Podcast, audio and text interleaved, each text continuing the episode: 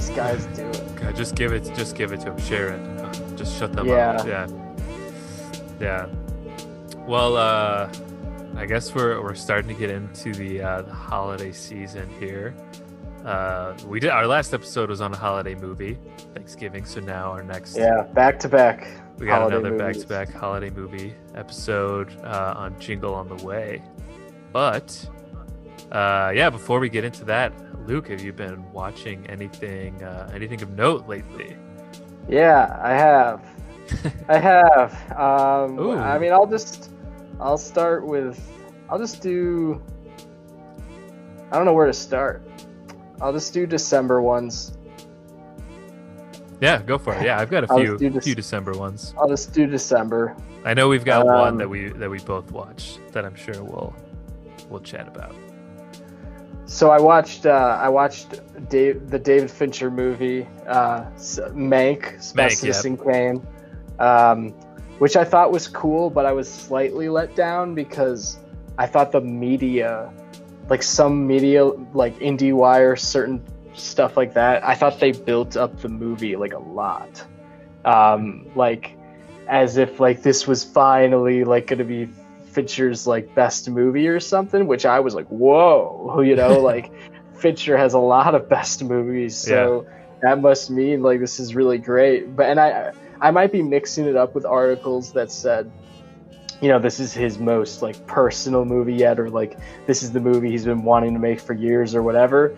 But still, I had a lot of it. Like I was like, this movie's gonna be, you know, like something is what I thought, and it, it is, it is. But like, it just wasn't like it wasn't like the masterpiece I thought it was gonna be necessarily. Even though there's a lot of like really great things in Mank, it just wasn't. uh I don't know, just wasn't as quite as epic as I thought it as I wanted it to be. Uh, and, Yeah. and not as uh, not as uh, new or original as I thought it was going to be either. Yeah, I kind of felt the same way. I, I wasn't necessarily blown away, but I I enjoyed it, but also um, did not meet my expectations. I, I guess I didn't see too much about it before beforehand, but I saw the trailer, and the trailer like Yeah, so amped for it. Um, and I do love how you know the audio sounded and how how it was shot and everything. yeah, it, it does look so cool, like Mhm. throughout.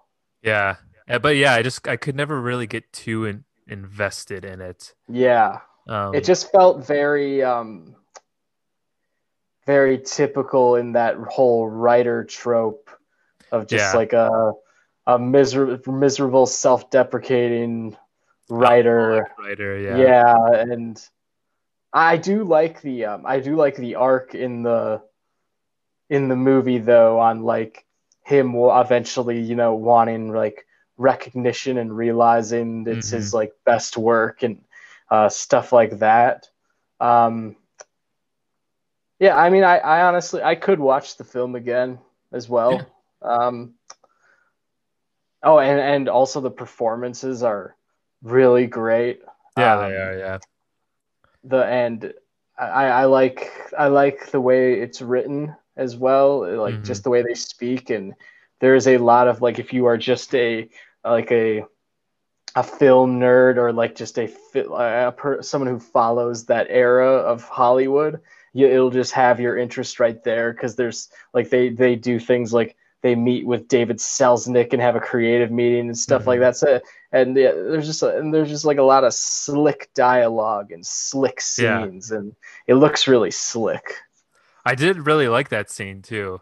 Yeah, and I, and I think part of yeah part of the reason where I I guess at the end of it, uh, I just wasn't super blown away was just because I yeah at the beginning I was very on board uh, with everything, but and yeah like I said I just couldn't. Uh, yeah, I, I just never really cared too much, but I still thought it was you know an interesting story.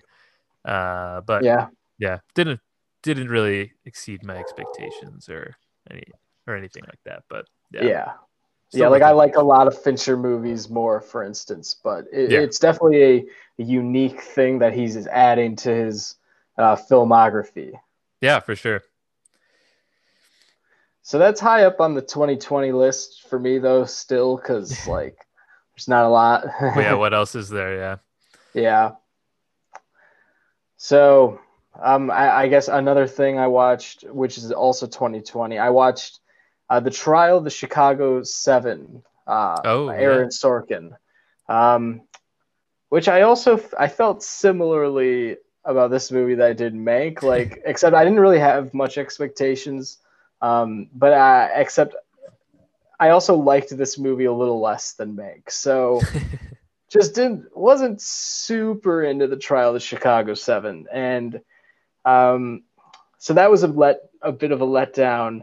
I'm starting off this like podcast episode on such a high note here, um, but I really I love everything uh, Aaron Sorkin does. Um, like I, I've never not been like really into something that's you know outside the newsroom maybe like something that's been you know written by Aaron Sorkin and so um I don't know the trial of the Chicago Seven I was just not that uh, I, I just like I just was not that into really like mm-hmm. um I, I felt it was a little more average a little more uh, like has its moments for sure but it's a little more average and a little more subpar on, on his uh, caliber. So, yeah, a little, you know, just just liked it, but you know, just was kind of still kind of uh.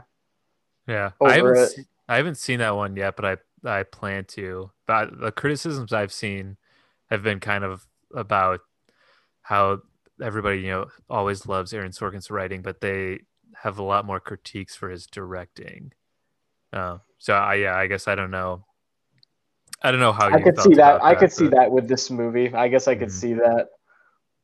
Yeah, I don't think I've seen any of the films that he's directed, which I think are only a couple. But yeah, it's like one. He directed uh, Molly's Game. Molly's Game, uh, yeah.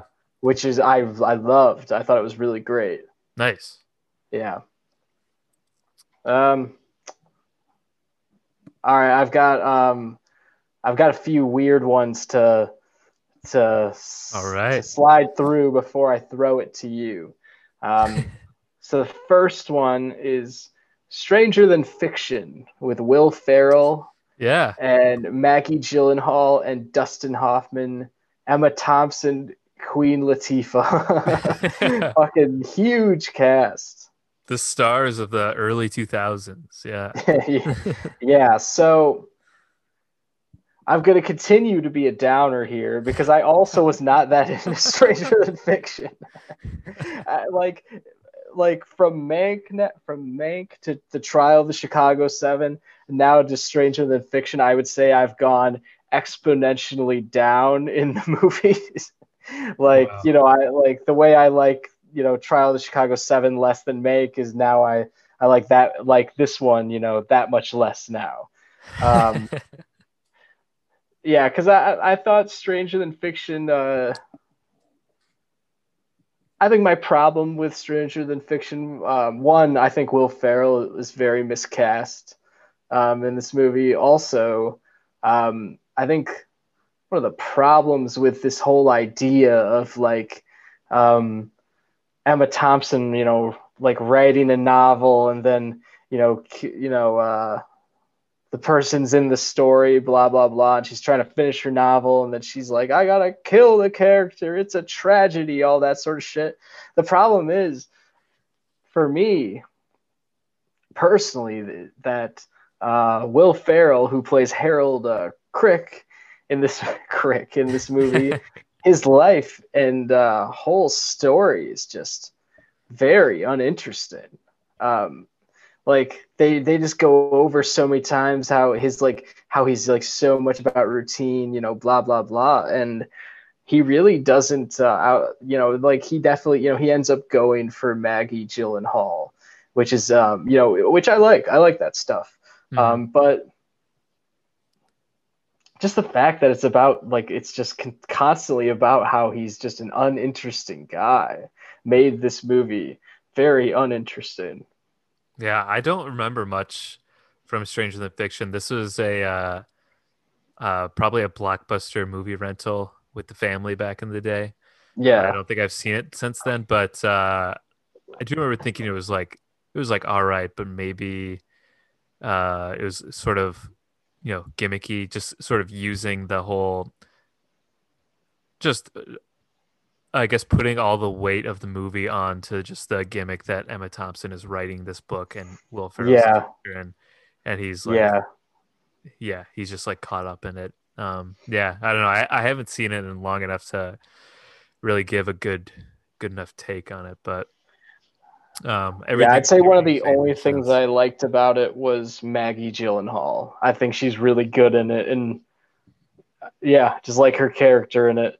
But and there's also a, a, a Will Ferrell uh, singing scene. He sings some famous punk rock song and plays guitar on it, and like it's not like um, Elf or Step Brothers or I'm trying to think of another movie sings like the other guys where it's played for humor. It's like actually played for like wow, he's so good and hot while he sings like that sort of thing. So it's Wow. it's it's like kind of a good scene, but it's also kind of bizarre. I don't remember that at all. Wow. Yeah. I it's I feel like uh, uh has Will Ferrell done that many like serious roles really? And this is somewhat like comedic too, but I, I feel like Yeah. we've seen Adam Sandler do well and More serious than Will Ferrell. yeah. Um, well, I watched this this one movie. So this is this movie is actually my least favorite movie of 2020. Um, I watched Downhill. Oh, it's downhill. the movie with it's the movie with Will Ferrell and Julia Louis Dreyfus, Mhm. and I'd say that is borderline a dramatic role too. yeah, I but could- it goes to your point that yeah, he's not good at it because, as I said, it's uh, it's my least favorite movie of 2020, wow. and it and it has two of my favorite actors. Yeah, it. right, So yeah. it just shows how how bad it was. Two of like incredible comedic actors. Two of like the Yeah. funniest people, like Yeah. for sure, and and the movie's not trying does not try to be funny, really that much at all. So it's just Yeah. uh, yeah, it's a shitty movie. I've only seen parts of it um, when it was on TV at some point, but uh, yeah, it's a it's a remake of like a Danish film, I think, which I have Mm. seen, and and that one I actually thought was was was good? was good, really well done. But uh, yeah, I don't know. I I It's a really awkward film. It's super Yeah. awkward. Yeah, I, I yeah, I, I guess I feel like maybe Will Ferrell was miscast in that as well, or maybe Oh, yeah. maybe the movie just wasn't good in general. yeah, we can talk about that one more in depth when we go over like our our 2020 lists. yeah. mhm. All right, so we're gonna finally get to something I liked. Ooh, here we go. watched in December. Um, that isn't like um, a rewatch. Um, and you're you may be surprised actually, um, because this because it's uh, Little Nicky, the Steven Brill Adam Sandler we we just went through those three movies, and then you bring up a positive side, and it's Little Nicky. it happens to be Little Nicky, yeah. Um, Uh. yeah, with Adam Sandler, Patricia Arquette, Harvey Keitel, Rodney Dangerfield, Reese Witherspoon, Dana Carvey, Kevin Nealon, Quentin Tarantino, Rob Schneider. Uh, yeah, I mean that. There's more people, Wow. but like Dan Marino, Carl Weathers. Yeah, yeah. This Yeah. is yeah, Little Getting- Nicky. Yeah. Get in the flask. Just get in the Get flask. the flask. Have you seen the SNL sketch with uh it's like the Sandler film? They did Uh, it when Adam no, Sandler I really should though. I really should because I've yeah. seen them, most of them now. Yeah, Pete. Davidson actually does like a really good little Oh, I, I bet I bet he does. His voice is perfect for it. Yeah, it's pretty funny. Yeah. What's funny is that Adam Sandler in this movie, you can barely hear him. Like you could definitely knock him for that. Yeah. Oh, for sure. Like you have all just- these like people talking normally, and then Adam Sandler is just going "Rah, rah." He's like doing a different version of the Christian Bale Batman voice. kind It's like yeah. so indistinct and and quiet that it's hard to understand. Yeah. yeah, yeah. yeah. I mean, I And- guess I, I basically just loved how strange this movie was, but like, yet how I liked how I liked how like everyone was in it. You know, I loved how Harvey Keitel was the devil. Um, I, I forgot he was like his dad in that. yeah, and I just I loved how committed everyone what was kind of to this stupid movie. Yeah, that's just really Yeah. it, you know. And I laugh, I laughed a lot, and um, I think I rank, I, I kind of rate Sandler films a little differently than others, like Same. especially since yeah, especially since he's made so many bad ones.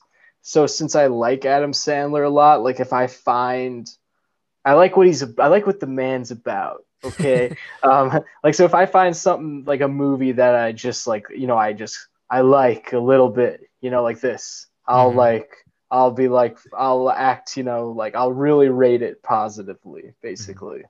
kind of like Hubie Halloween. Exactly, exactly. yeah. Hubie Halloween is a ridiculous movie. Yeah, but uh, since I I enjoyed it so I mean I like Hubie actually I mean I like Hubie Halloween a lot better than Little Nicky I'll say but um yeah same thing yeah. You just yeah, you still like enjoy it in some sense.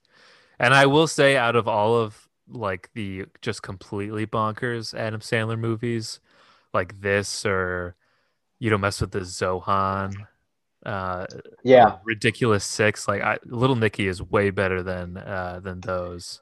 yeah I mean yeah I did not I'm not a fan of Don't Mess with the So Me neither. Yeah, no. What's uh, weird is I was listening to something and I forget who said it, but someone said like that it was like some director, it might have been like the Safdie brothers, um, saying that don't mess with the Zohan for them was like a classic or something like that. and I just like couldn't agree with that because when I The watched Don't Mess with this I forget who said that, Wow. but mm, it was somebody. It must have been the Safdies because I don't watch like director interviews with like um people that Sandler works with outside of like the Safdie brothers and Paul Thomas Anderson. So yeah. wow. Yeah. Um but yeah, little Nicky, I I recommend Little it. Nicky. He eats a he eats a lot of Popeyes in this movie, which I and I love oh, and I love Popeyes. actually, just hearing you talk about it's making me want to rewatch it. I haven't seen it in a while. Yeah, it's been a while. So, but yeah, this is a I- movie I saw when I was I was way too young when I when I first saw this movie. It's pretty hilarious, like just watching Harvey Keitel as the devil, and like he, the way he's so committed to this dumb comedy. Like Harvey Keitel is one of our, you know, our greatest actors. So Yeah. like, just to see him in that is great. And there isn't like his uh I don't know, like his assistant or whatever you want to call him. He has like boobs for a head or something. There's Um, something like, so ridiculous. There's this one point where he gives the guy boobs for a head. a Oh, head, Yeah. Harvey Keitel. And then when when Sandler enters like the world, like Earth, Mhm. like it's like a dog that like escorts him around. Yeah, like a bulldog. Yeah. like like a talking yeah talking bulldog and you're just like what is going on and Adam Sandler's like watch this Popeyes like I, I just loved it you know yeah. Oh yeah. This is making me want to rewatch it for sure. Yeah. yeah Nice. I would actually I would actually rank it high on my like Sandler movies list when I make one I know you have one I I gotta make one Mhm. Yeah, yeah. I I'm excited to to see your Sandler Sandler list and see where that All lands. yeah I'll have to look at yours as well to see where it is. It'd be interesting to see. I don't even remember. Yeah. All right, so I've my last one. Um, so this movie I, I I liked, I liked, but it's also a very weird movie. Um, I watched Wild Things, 1998 movie. Kevin Bacon, Matt Dillon, Neve Campbell, uh, Bill Murray. Bill Murray. wow. Um, Bill Murray plays uh, Matt Dillon's attorney at one point in this movie, and it's pretty great. one of the things I liked about it a lot. Nice. I have not seen uh, Wild Things yet, but I've seen the poster yeah a million times where they're like in a pool. Yeah, yeah, and they're like kind of pool. the women are kind of mer- uh, uh, uh, they're posing as like alligators sort of Yeah. thing. Mhm. Yeah, yeah. Because this movie, uh, it actually takes place in Florida, so that's kind of Oh. why they're kind of why they're doing that. Like the women, the women are a metaphor for crocodiles with Matt Dillon, I guess, or something. This is one of the most ridiculous films. Like it really is, you know. That's I love heard. Yeah. I love that like you can just still find things that surprise you you this much. Like Wild, Wild Things is like a really horny movie. It's like one of the horniest movies ever. Like the movie starts out at like Matt Dillon's just like he's a professor, so he's just like walking through the school and like basically every girl in this movie just wants to fuck Matt Dillon. Like so like they just look at him like they can't resist him so much. Um and I mean, can you can you blame him? Can you I mean, blame yeah. him? To, to be fair, Matt Dillon's a good-looking man. yeah, he's hot as but fuck. yeah. still, still, this is a even for Matt Dillon. I think this is a very elevated level of horniness for this movie. like everyone in this movie is so horny. Um, and that like so there's this one scene where they cut from like Matt Dillon being ogled by like two of his students. And and like one of the first scenes in the movie, Matt Dillon like drive he like drives his the students home and the the girls are like leaning over him and all this shit. It's just, it's just like what the fuck. and then you see him kind of driving one of those uh, one of those I don't know what they're called like hover boats or whatever they use on the Everglades. Oh yeah, yeah. They You know like the I big the big fan on the back. yeah, exactly. Yeah. He's Mhm. like cr- they, they they like they like cut from that to just him cruising over the Everglades, and he's like got sandals on, and he's like looking all like cool, and it's almost say it's really it's really weird. Um, it's like they're they're alluding to him in, in some like weird sexual way. Um, that uh, the Everglades has something to do with the uh, the pool of women that are after him and how many women he's been with or something like that because he's also known in this movie through the town like uh, multiple characters say it like that guy's been with the whole town hasn't he you know and then it'll show the alligators so it's like they're alluding to the, the alligators or i don't know something to do with this Al- i guess That's above my head. I don't I don't really yeah. I'll have to see to find out. Um, anyways, this is a, I, I haven't even gotten to the main point that this is a mystery movie. Oh, oh. I thought it was Yeah. a porno the way you're describing Yeah. it. Yeah. It is, but it's also a mystery movie. Oh. Um, so like the movie starts out and Ke- and Kevin Bacon's talking about how he's like a detective, and Kevin Bacon's like, the biggest crimes are sex crimes. And and all the college students are like, oh yeah, sex. Yeah, we like sex crimes. exactly um and then so then eventually matt dillon kind of gets caught up in this uh in these allegations of rape basically by Mm. two of his students who are uh played by neve campbell and denise richards um, who are both really good in this movie so i don't know if i would even i i, th- I would probably have hated this movie if it weren't for the cast being so good and committed to it um, Wow. to how ridiculous this is. Like Matt Dillon kind of works really well for how ridiculous this movie is. Um, so there's a lot of just laughs with that, and but really the the ladies really shine, like Denise Richards and ne- and Neve Campbell, who are two of like, you know, the biggest uh, actresses of the '90s for sure. Mhm. So um, that's part of the reason why I like this movie, and um, I, I just I think it's really like it's got like a really campy, fun quality to it, and it's and like even like the mystery gets like more absurd and absurd, um, and then uh, it's just it's just got a lot of shit to like shake your head at and laugh at, but you know, but not totally dismiss. Um, you know, like I was kind of like along for the uh, the go- the goofiness and the probably that I don't know. I feel like it's maybe just because it's the way it's aged since the 90s. Mhm. Uh, yeah, so I would not. Yeah, I would say it's a f- definitely a flawed and a poorly a movie that's aged poorly, but I would say it's a, a good movie. Nice. Yeah, I'm gonna have to check that out. It's on my list on some whatever streaming service it's on. It's on uh, Amazon Prime. At least Yeah, that's yeah. where I watched it. Yeah. yeah, it's nice off to, to check that out. All right. Yeah, that's the end of my December watches. All right, nice. Yeah, we started off rough, but we had a strong finish there with Little Nicky and Wild Thing. Wild things. yeah. Yeah, all right. Well, uh, yeah, I've just got a few, a few to mention, and then a, a show that uh, I think is worth mentioning too. But, Okay. Yeah, actually, you know, I'll start with the show. I'll get that out of the way. I think that I think you would like to. Maybe you've even watched it already, but it's How to with John Wilson on uh, HBO Max. Nope. Uh, Have not seen- seen it or heard of it. So, How to with John Wilson is a uh, it's a new show. There's only six episodes. They've all come out um, by now, but uh, it's uh, executive produced by Nathan Fielder of Nathan for You, Oh, okay. of which I am a uh, a massive uh, fan. Now of. I know. Now I know why I should care about this. yes. Have I got your attention now? Yeah. Yeah.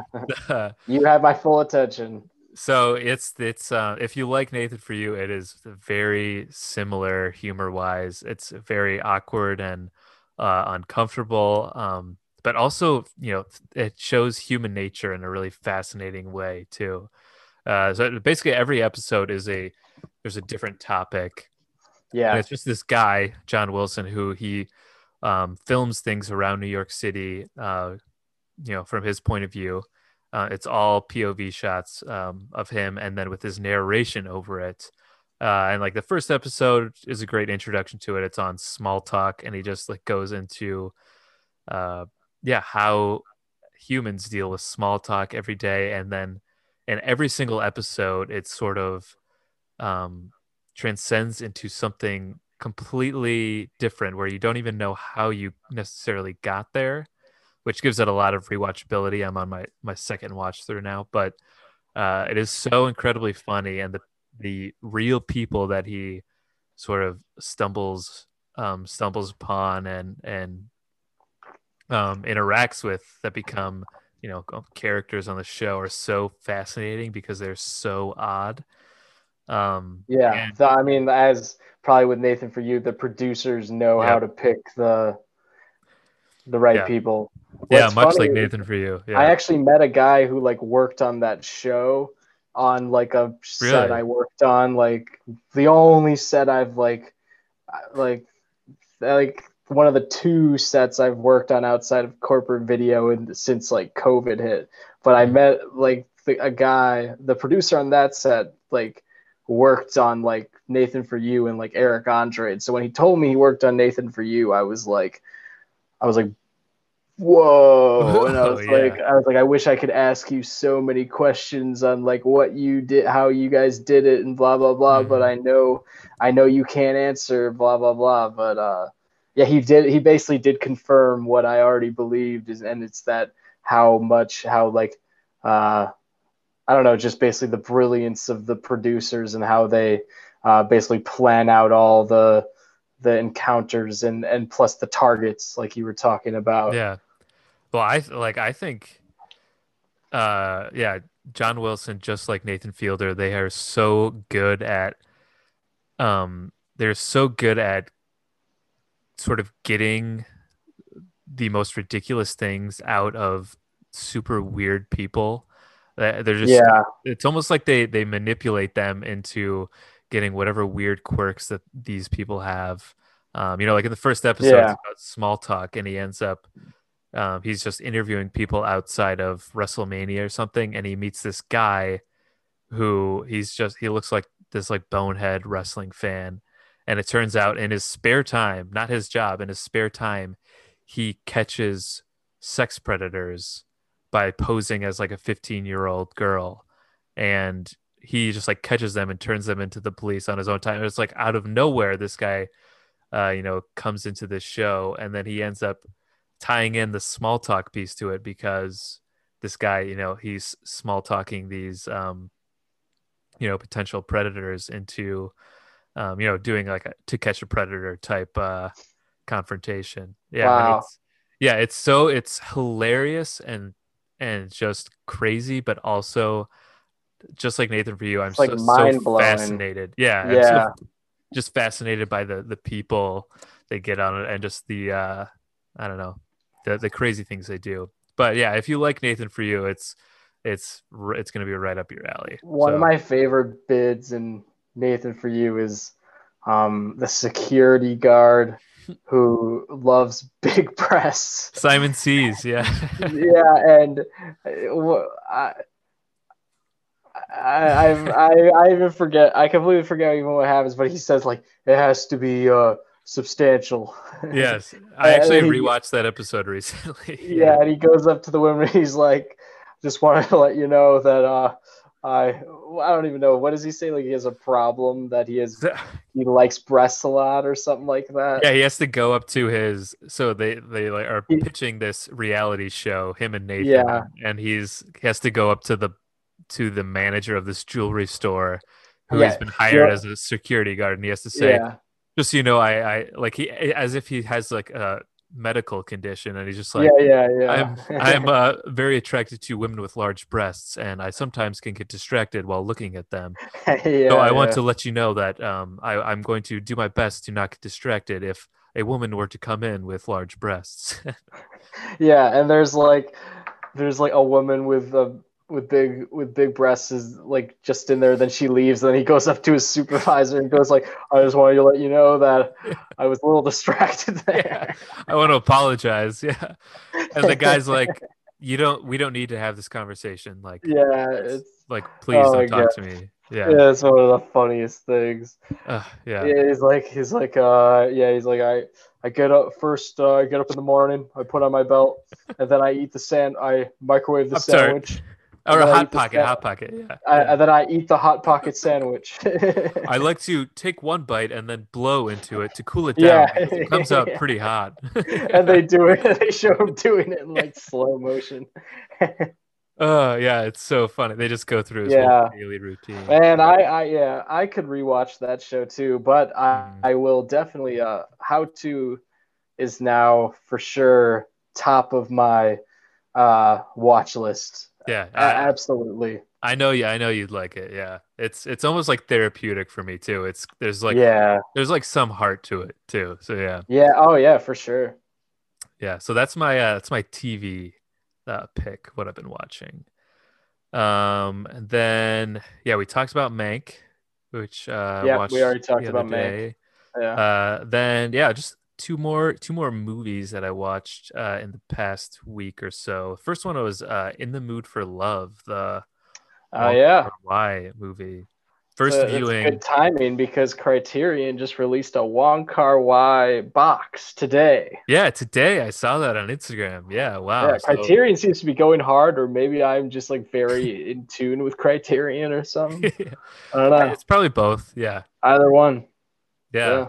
And I really loved it. I, this is my first, uh, ooh, first um, Wong Kar Wai film that I've seen. Yeah. Yeah. um, but I get uh, not that there's like a ton of uh, of hype um, around him, but uh, he's very well uh, acclaimed and uh, and everything. And uh, yeah, what a beautiful and also heartbreaking movie it was. Um, uh, I feel like, unlike you, I've I've watched a lot of movies recently that I either uh, that I either have already loved or that I love on like my first viewing. Um, yeah. Besides the one that we're going to talk about in a little bit, but uh, yeah, and this one, uh, this one I really loved, and I could uh, see myself watching again. Um, Yeah, I would recommend it. It's on HBO Max and HBO Max. Um, I don't know if you saw what Christopher Nolan said, but after Warner Media, the worst streaming service. it's like it's. I think it's the best. Yeah, Everyone at home loves it though. Yeah. yeah, yeah. I think it's. Uh, I think it's the best. But uh, I think Nolan's just pissed that they are taking movies out of uh, theaters next year. But um, uh, I'm sure he'll get over it somehow. Maybe he'll switch from Warner Brothers. But uh, yeah, it's on HBO Max. Uh, if you're if you're into film in any way, you got to check it out. It's a very memorable score in In the Mood for Yeah. Love. hmm Yeah, and now I'm uh I'm not sure if there's more Wong Kar Wai. I don't even know if I'm saying his name right, but uh more of his films on HBO Max or not. But I'm definitely going to be uh checking out more of those. Yeah, I've been meaning to watch more. I've seen a, I've seen just a few, hmm but In the Mood for Love I've now seen twice. So Nice. yeah, because it's so great. And uh then the last one I have is another one that I saw way too late for the first time. Um, that's Enter the Dragon. Uh, Oh, is that with Chuck Norris? no, that's uh, Way That's of the just- Dragon is the That's one. where his it's his family. Uh, so Enter he's like Dragon. he goes like uh, undercover for like the Oh CIA yeah, yeah, yeah. to the guy to this guy's uh, private island. Um, Yeah, yeah. uh, yeah, and it was it was the one that came out like right when he died too. Mm. Um, but yeah, I really uh, I really enjoyed Enter the Dragon. It's uh, I didn't know I guess too much what to expect, but it is so much like a Bond movie. Um, that I was Yeah. uh, yeah I know I was really intrigued by that aspect of it. Where Yeah. Basically a Bond movie, but Bruce Lee as uh, Bond.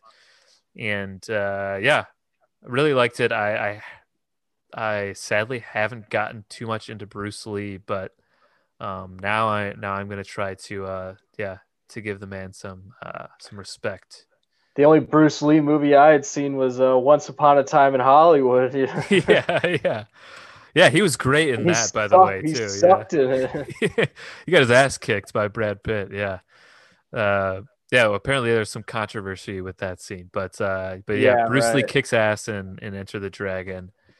Um, and yeah, yeah, I, I enjoyed it quite a bit. So uh, Yeah, his movies are very epic. yeah, and you know, for I'm just gonna bring up this one quick. But uh, recently, in the past month, I also watched Police Story for the first time. Jackie Chan Oh yeah, Police Story, and and that I was like, wow, okay, I gotta watch some more. that's martial arts movies. Yeah, Yeah. I I loved Police Story. So Have you seen um Drunken Master yet? I haven't I haven't seen all of Drunken Master, but that's one that I've seen, Seen like parts of of on. TV. Yeah, Yeah, Drunken Master is such a great time, just like Police Story. I think like Police Story has like better like sets, you know, and like Mhm. stunts. The stunt Mhm. work in Police Story is better because is is the first one the one where he goes down the the like the whole mall like yes, like thing. love the and- mall, Yeah, that yeah. Mhm. insane thing. It's just yeah, that's one of the craziest things. yeah, Um, yeah, like it, it makes like Tom Cruise even look, you know, like you know, like he doesn't do anything in his movies. Um, but um, Legend of Drunken Masters like choreography and just humor wise is just pretty great. hmm yeah. That that's what I loved up Police Story too. Is obviously the the choreography and the stunts and set pieces and yeah, the mall scene, but also yeah, it's uh it's pretty funny too. oh Um, yeah, and Yeah. uh yeah so yeah legend of drunken math that's one i've been uh, wanting to see all the way through because yeah i've just seen bits and pieces here and there but uh yeah that i think that sort of gave me the bug recently to uh watch some yeah. more So you're on a little kung a kung fu. Uh, kung fu yeah yeah, kung fu kick yeah yeah. all right well uh yeah i guess that's what we've been watching but uh Uh, hold up. Since you brought up shows, I'm gonna bring Oh. up a couple shows. oh Since got I guess we do- shows Since I guess we do shows now on this show. so I i, know, broke the rules a bit we probably have. I don't know. We talked about Twin. Peaks a bit, but that's all I can think of. Yeah. Yeah, just Twin Peaks. Maybe Twin Peaks is the only one. I don't know. Um, so in Oc- November, um, I watched a couple of shows. Um, the first one is Horace and Pete, uh, Oh. the the Louis C.K. show Mhm. uh, with uh, uh, with Louis C.K., Steve Buscemi, Edie Falco, uh, Jessica Lange, Alan Alda, Steven Wright, um, and it was one where. So I know we don't have we don't have a lot of listeners, but I will. That's enough. we have so we have we have few enough. Even if we you know had a lot, I would say We're small but mighty. Yeah. yeah, even if we even if we had a lot, I'd still be you know comfortable with saying that I very much uh, I miss Louis C.K. as like a uh, c- as a comic um, Mhm. for sure, and um, I think he's just done very you know in the before when his career was going on, he did really great work, and I just wish he was still able to do more. Um, and uh, I, and I believe you know I believe what he did was wrong, blah blah blah. But I still wish he was making things, um, basically. Um, so yeah, I'm a Louis C.K. fan essentially, and um, Horace and Pete was something I've wanted to see for a while, and I heard a ton about it. Um, it's one of those he like released it uh, like out of nowhere. I don't know if you remember that. I, I remember Um, hearing about it when it first came out. Yeah. Yeah, he like I'm pretty sure it like only went to his website or something like that. And he didn't do it with anyone big and he just no one knew about it and then one day it just it just came out. Mhm. Yeah, which is pretty crazy. Yeah. Um so he because I think he wanted it to be uh just, I don't know, just very in secret. Yeah. Um, He did something similar with uh his like comedy special at the comedy store that he released Yeah, around the I same think so. time. Yeah. yeah. It was all like pretty secret and just on his website. Yeah. and so also this the show didn't just come out uniquely it just is very uh, unique in how it in how it's written how it's made like it's it's shot very much like uh, live television and like a sitcom um, but it's really not a sitcom at all um, but it's shot exactly like a sitcom so on that end it's like if you're looking for like cinematic qualities. It really it does not have that. It is shot like TV. Um, and very much feels like a set soundstage sort of thing. And you're you're basically at the bar of Horace and Pete's always. Um, and I, I feel like he did that. It was just I don't know. It was obviously like a a choice hmm uh, and I this is I will say this this is a very depressing show. It's very sad, and I think the the way it's shot it, helps contribute to that because it, I think he wanted it to be like that. Uh, Mhm. yeah, and so basically, like in this show, Horace and Pete, uh, Horace played by Louis C.K., Pete played by Steve Buscemi, run this bar, and they've got a lot, a ton of family baggage, um, along with Edie Falco, who plays their sister, um, their sister uh, Sylvia. And they just all have a lot of baggage that I I don't know. I'm not going to go into the baggage, but they have a lot of baggage that has happened at that bar. And um, so the story is very much just like uh, learning about them as you know the show as the show goes on. You just learn more and more about them and uh, uh, things that have happened. And there's just a lot of dialogue, um, a lot of dialogue scenes, and um, there's just a lot of and it's very well written. It's very well written dialogue. It's it's not only like there's not only a lot of very funny funny dialogue, but it's just very smart and there's a lot of layers to it. Um, and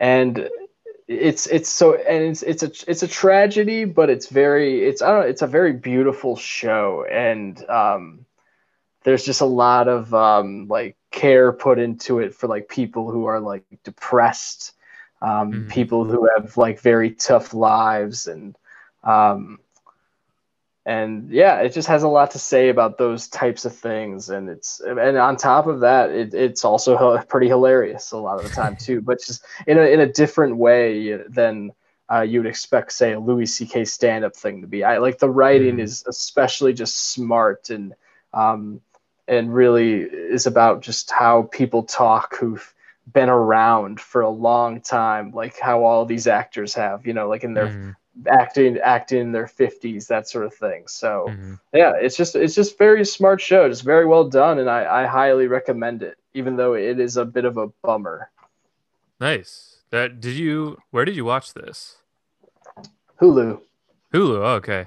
yeah, Yeah, I'd seen most of his show Louis, um, where I felt it was also uh, a, a little more serious and, and depressing at Yeah. times, but also yeah, funny. But uh, yeah, no, I hadn't. I totally forgot about uh, the show Horace and Pete. I don't think I've heard about it in yeah. years. Yeah, so I might have to check that out. Nice. How many seasons Um, did it even go? It's one, Just yeah, one season? and, oh, okay. and it end, it ends. That's it. Nice. Yeah. Yeah, nice. I'll have to check that out. Great cast too. Yeah, yeah. It's it's really unique. Nice. All right, so yeah, that's it. I'm not gonna talk about the other show. We should get Yeah. into the movie. Yeah. Okay. Well, uh, yeah. Let's. Uh, I guess we'll get into the movie now. Uh, we'll take a, a short break here. yeah. Get into Jingle All the Way.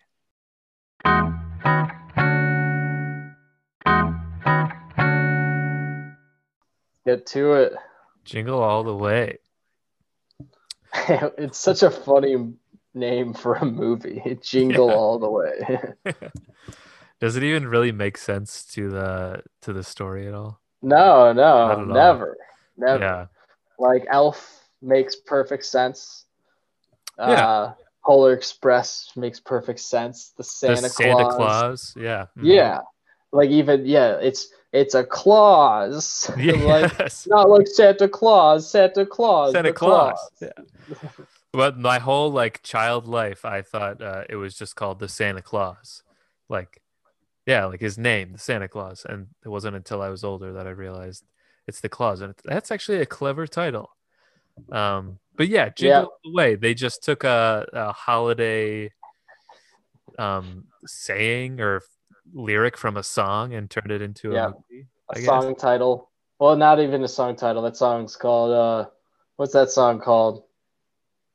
Jingle Bells. Is it Jingle Bells? yeah, I think I said Jingle Bells. I couldn't remember what song. Yeah, yeah, Jingle Bells. Yeah, yeah. Jingle I mean, I, I think it really goes to um it really is good at just representing the fact that this uh all that this movie is a like uh, has a lot of just Christmas garbage in it. Mhm, Yeah, yeah. And you know, so the, recently on our episodes, we've talked about like the first time, uh, you know, that we that we saw the movie that we're talking about. So I'm curious to see when uh, the first time that you saw Jingle All the Way was, because I I can vividly remember mine back in the day. I, I can too. Um, I was probably 11 or something like that. Who knows? Kid. and I was in um, I was in Michigan at my uh, aunt's house where we uh, did all of our holidays for years, and it was in uh, her basement with like two of my uncles who kind of just two uncles of mine who basically just sat and hang, hung out in that basement like most of their lives watching movies. Um, and so I actually saw a lot of movies down there. Um, like I saw like I don't even know if I would would have grown up with Jim Carrey if I hadn't like hung out in that came to that basement every you know few months and uh, you know just watched like you know The Mask again you know over just over and over again over again um, and so it was a lot of Jim Carrey movies but one movie another another movie we watched was Jingle All the Way one time. And um it instantly just became like a favorite for like my cousins and me. Um like we it was like i was so young so i like knew that the movie sucked. Still you know what i mean? Like i still knew that it was a bad movie um but i i, I just i liked it i thought it was hilarious you know i i just i liked the ridiculousness of it even then and i i would say I even like it probably more now. Like I, I like I'd say I appreciate how you know like all the like how crazy this movie is now, even more so. Yeah, it is quite ridiculous. But I, I guess I'm I'm a little different because when I first watched it, I didn't realize how bad it was. I oh, I remember I was probably five, um, five or six, and um, I was very close with my neighbor at the time, uh, and I remember watching it in their living room and thinking it was like the greatest thing ever. It was it was my first Arnold Schwarzenegger movie as a five year old, and you know obviously thought he was great. Thought Sinbad was great. Uh, huge Sinbad fan from that day. And then uh, uh, yeah and then it, it wasn't until and then i watched it a few other times when i was little and then and i but it never i guess it never was really like a regular, never stayed as good. Yeah it wasn't like a, a regular christmas uh, rotation movie for me. Um, and then yeah as i got older i realized how ridiculous ridiculous it is but I still have a lot of fun with it. Yeah, it's not yeah. It's not one that it's it's like hard to watch. It is so just ridiculous and stupid, but still a lot of fun. Too. Yeah. I think when I was 10 and I saw it, I like I had already seen like a bunch of Schwarzenegger stuff like T2, Predator, um like Last Action Hero, um probably Kindergarten Cop, maybe maybe mm-hmm. others too. To Terminator One, Terminator Three, and so what? By when I by the time I saw Jingle All the Way, like I knew enough to know that Arnold Schwarzenegger was like bad in this movie. You know, I was so I think yeah. like I, I I think I don't think the I even probably thought the rest of the movie was bad. I just think that I just just because I was like wow, like you know Arnold opens up the movie going like you're my number one customer. Like even as a kid, I was like, oh my god, he's awful in this movie, you know. or like he's going up, hey little girl, a big red ball, you know, like like doing just trying so, so hard weird. to yeah. funny and strange in this movie. Like he's yeah. So I'm not the pedophile. I just want the T the turbo. Yeah, yeah, oh, yeah. I just want the turbo man. You know, like, and I probably yeah. I think as a kid I was like, wow, that's ridiculous. You know, uh, so I've kind of grown. I'd say I, I like. I've always felt the same way about this movie, except like now I've even gotten like deeper into it, you know, because the I've watched it the past two Christmases now. Um, and last Christmas, especially, was one of the first times I watched it in a while, maybe, probably a few years. And it really hit me how bonkers this movie is yeah. last year. Like, especially like um, the final parade scene. I, I, I like oh, just couldn't believe, I just couldn't believe it, really. Uh, I still, I still yeah. can't believe it. it's just, it's one where I'm just so happy that um, it exists. Um, and I'm also, but I'm also always like, I'm all, I'm always just shaking my head at like what it is, you know. Yeah. Like at the same time, I'm like, yeah. what was everyone doing? Yeah, right.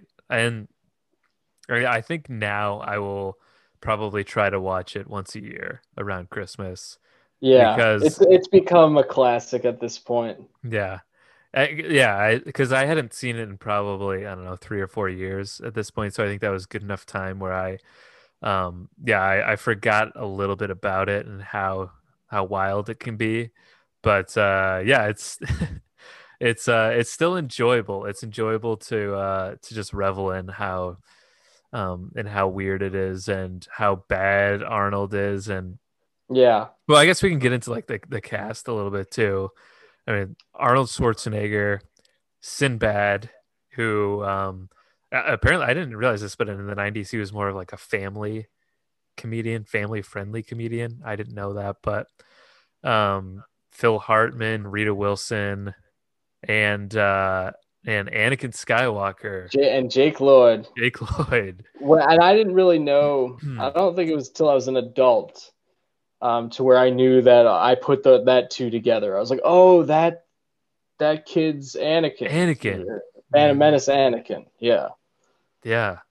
And uh, I guess this was the role that convinced George Lucas that this was. Uh, no, yeah, exactly, which Yeah. is hilarious. There's even a scene where uh, where Arnold Schwarzenegger is about to say, "I am your father," uh, but he's cut off. Yeah, it's oh, and this. Oh, perfect. really? And Jingle All the Way. I forgot. yeah, it's like it's when he's trying to reveal to him that he's Turbo oh, Man. yeah, yeah, yeah, yeah, yeah, yeah. He, You he see, keeps getting he's like- off. You see, I'm. Yeah, and then Yeah. Sinbad comes out or something like that. They they literally his his wife and his child cannot tell that it is him. Yeah, Who else in Minneapolis sounds like this guy and Yeah. has like his same chin and mouth? Yeah, you can see his. you can pretty much see his face. yeah, exactly. It's just through a through a little visor. But uh, So Yeah. for Phil Hart on well, let me cover Phil Hartman real quick. Yeah, So I, since I was a kid, I have been very just fascinated by Phil Hartman's character in this movie. um, because when I was a kid, I just like couldn't believe like I'd never seen uh, a character in a movie before so blatantly like to put it to my like Catholic schoolboy terms, like commit adultery. So like like as a kid, I just like couldn't believe it. I was like, he's trying to commit adultery, you know, like, and I just got, I thought it was, I thought it was hilarious, like Oh, as a kid. I I still I think Phil Hartman is super fun. Oh, it's one of the best Yeah. parts of the movie for sure. definitely. Just like And- his existence, you know, Yeah, and how like how uh just how firm he is about his whole like plans in this movie. and he, he's apparently just like yeah, just like sleeping through town. Like he's all the all the neighborhood moms wanna wanna Yeah, get with this yeah. goofy goofy ass guy. Yeah, they make him cookies and stuff. I yeah, Um, I I legitimately laughed out loud at the line when his kid is like, "Yeah, hopefully your parents get divorced too. Divorce did wonder- wonders it for my wonders dad." for my dad. I thought that was actually a really funny line. Yeah, also one of incredibly sad. Also, yeah, oh yeah, and I think it's partly because Phil Hartman's voice is so great. yeah. You know, it's so Simpson-y Mhm. that um, it just makes him so funny in this movie. Um, McClure, yeah, It, it really works for him just being like a shitty guy, you know. um, like when I was a kid and I was watching this with my cousins, my cousins and like my brother, we just couldn't stop laughing at the scene where he's offering Rita Wilson non-alcoholic eggnog. For some reason, we we we've always thought that was like the funniest thing, um, and we would we would like repeat it uh, for years. Like we'll, Mhm. we'll still we'll like if we see each other, we'll still like talk about Still that. quote it. Mhm. Yeah, we'll still be like the non-alcoholic eggnog scene. Like, yeah, Yeah, I uh I do think um you know his character alone is enough to to keep me watching. there's a whole this movie. Uh, yeah, it's a whole movie within a movie. Is that? Yeah. Because he is just yeah he is like a, a cartoon character uh, in this movie. He uh, yeah. he's basically playing one of his uh yeah Simpsons characters. What? So Rita Wilson. So Rita Wilson for me is in this movie probably. I realized that this time around, she's probably the only real, like, actor in this movie. Like, on this movie's standards, at least. Definitely.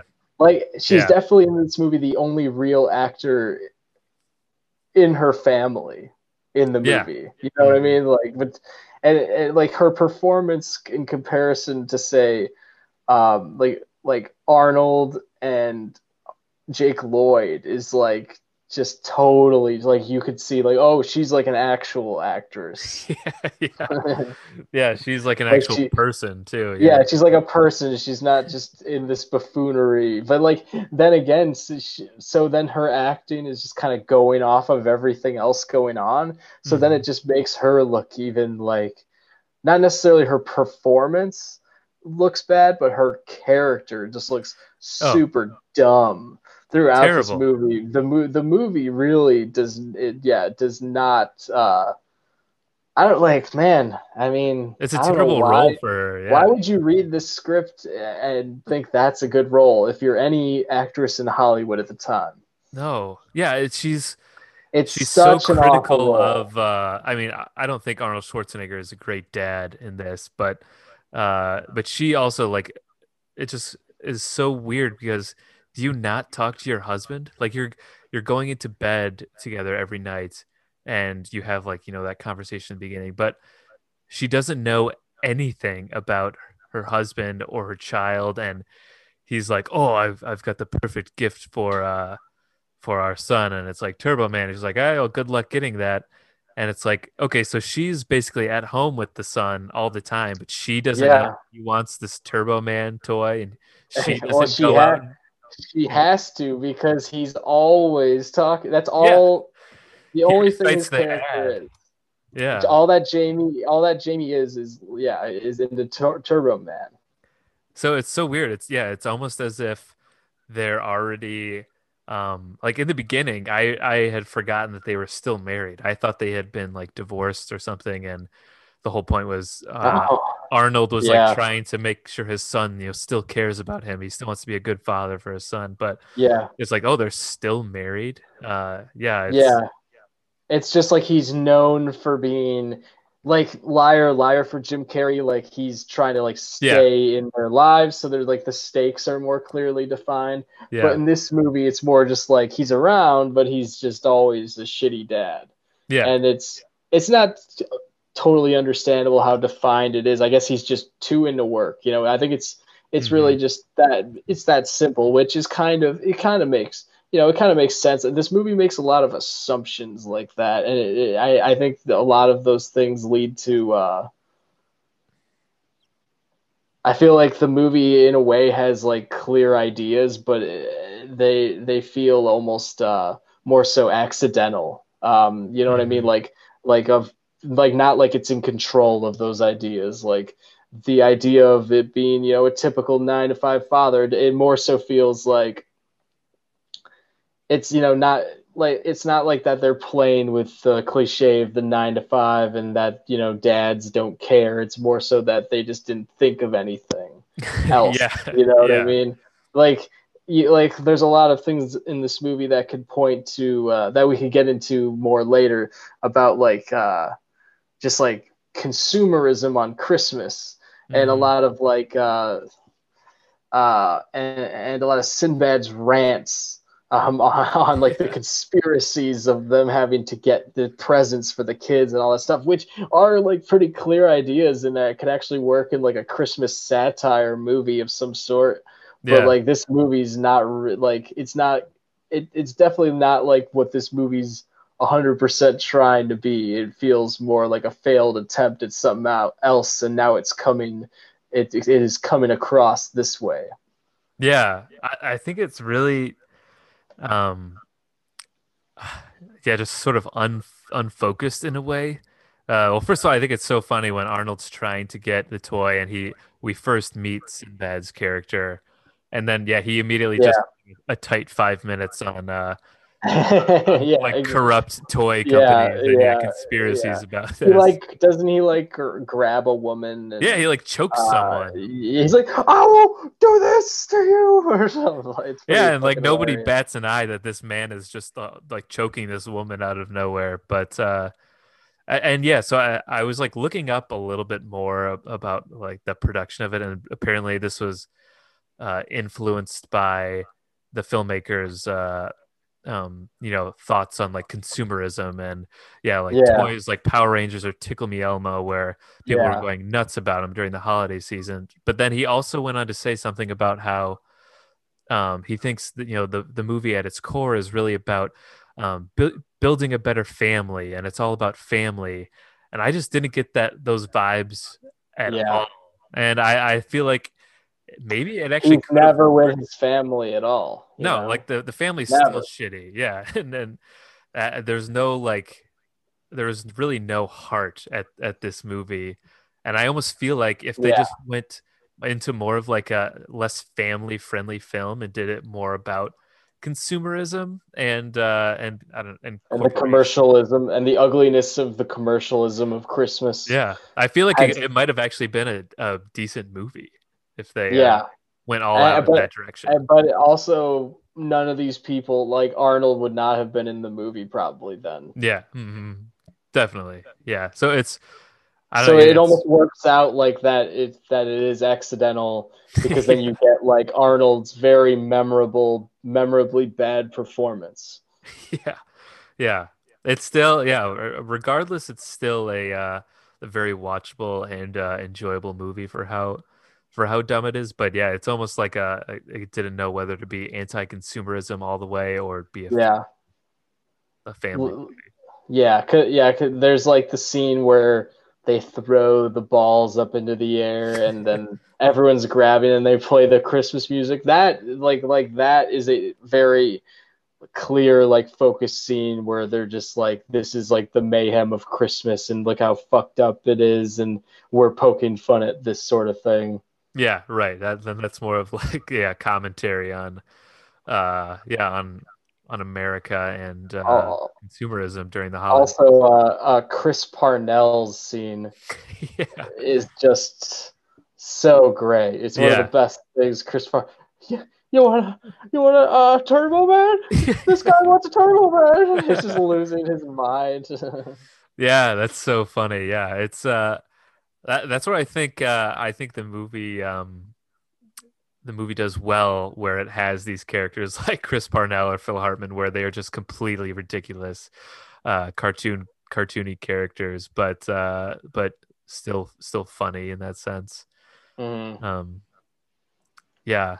I- and I I don't know, it um e- even without with uh, you know without my my criticism of it not being like one way or another uh it's still i think it's not just completely over the top and stupid that i uh Yeah, that I- makes I it get mad about it yeah Yeah, exactly.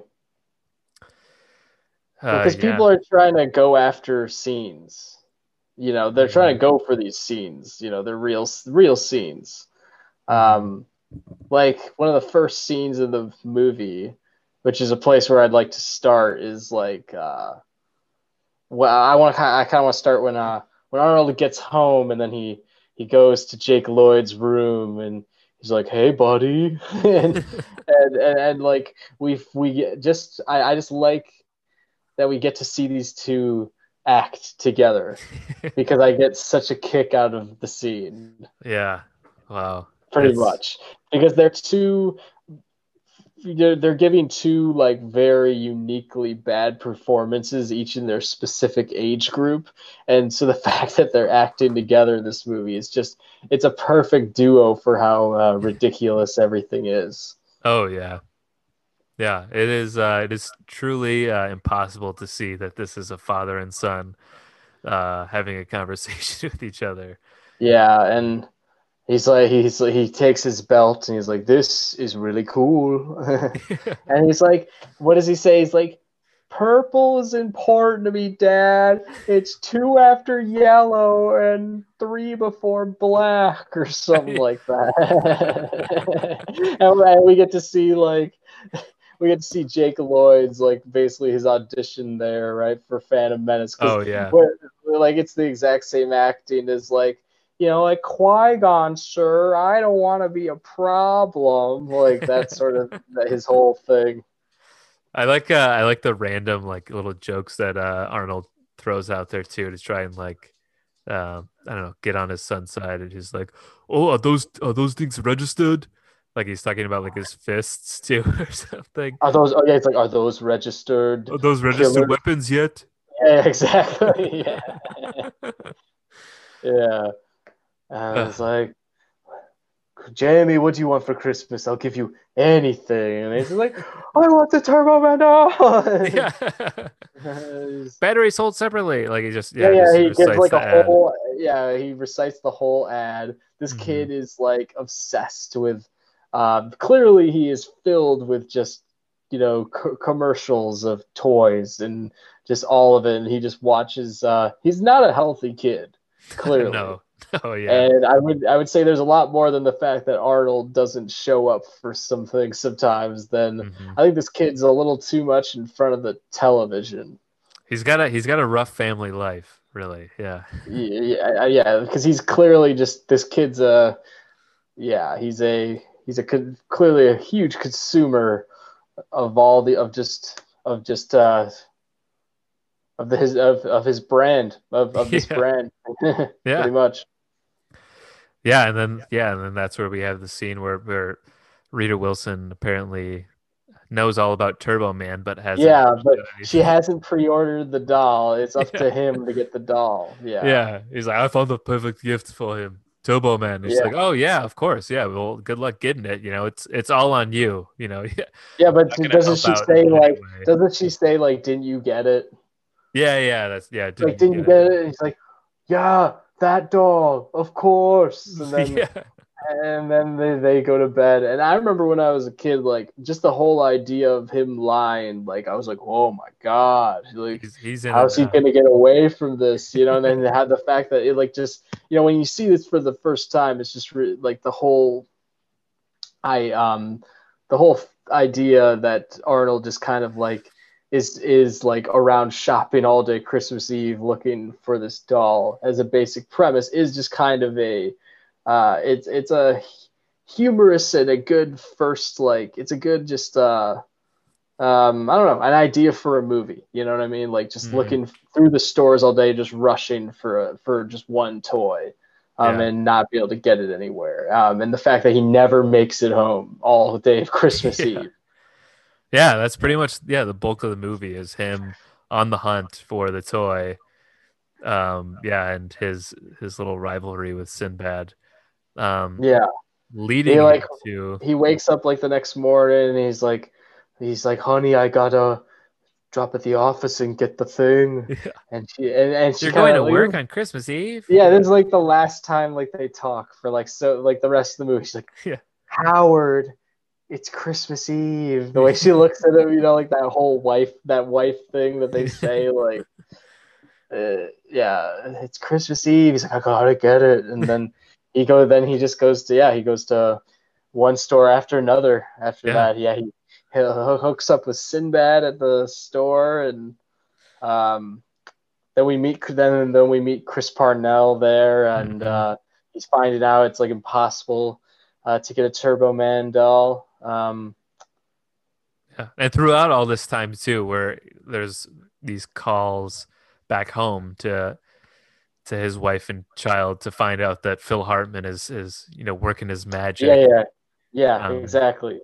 Uh, yeah. So we got to start from the beginning with Phil Hartman. So we first see Phil Hartman at the the basketball. I mean, not the basketball The- game. The, the the karate. karate, the karate, and all these um these uh I don't know moms with with or without husbands. It's not said are just Mhm. like ogling Phil Hartman Hartman's like Phil, thanks for the work you did on my window, or like yeah. thanks for the that handy work you did for me. Here's some cookies. And he's like, Mhm. well, thank you, Karen. And he kind of just looks over.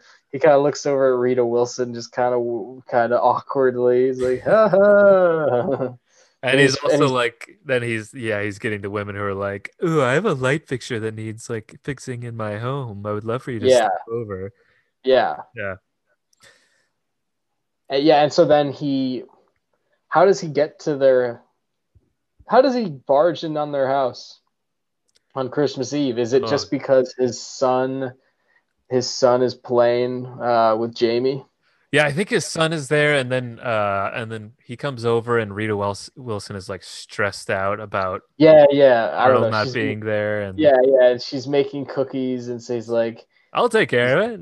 "He's like, you need a good rest. Like, go take a shower. I'll finish up."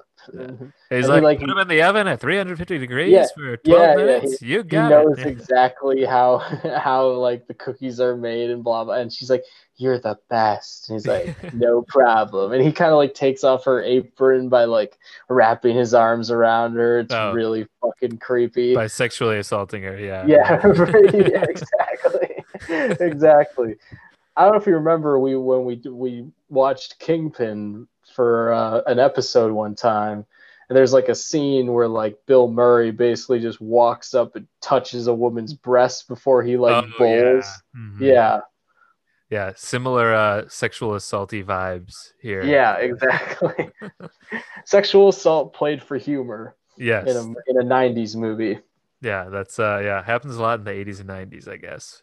Yeah. Um, yeah, so that's Um, that's basically what's going on the whole time. Yeah. while, uh, and then Arnold he he out. like he answers the phone from Arnold eventually, and he's like, he's like, these cookies are so good, and then Arnold's like, who told you you could eat my cookie? yeah, yeah. and then he eventually ends up yelling, he's like, put the cookie down now. Put the cookie down. Yeah. Which for me like has been it's been a that's a classic line since I Oh. first saw it when I was a kid. For like sure. when I saw that as a kid, I was like, oh, that's great. yeah, there's a lot of great a lot of great Arnold lines in here. Um, that you know could only be iconic uh, because of Mhm. it. but yeah that that's one. Totally. Yeah. And uh oh, I guess eventually I, I don't know how how in depth you want to go throughout Arnold's journey. Um but uh, yeah, it eventually leads him to um the Wait, are they in a mall when they meet Jim Belushi as Santa?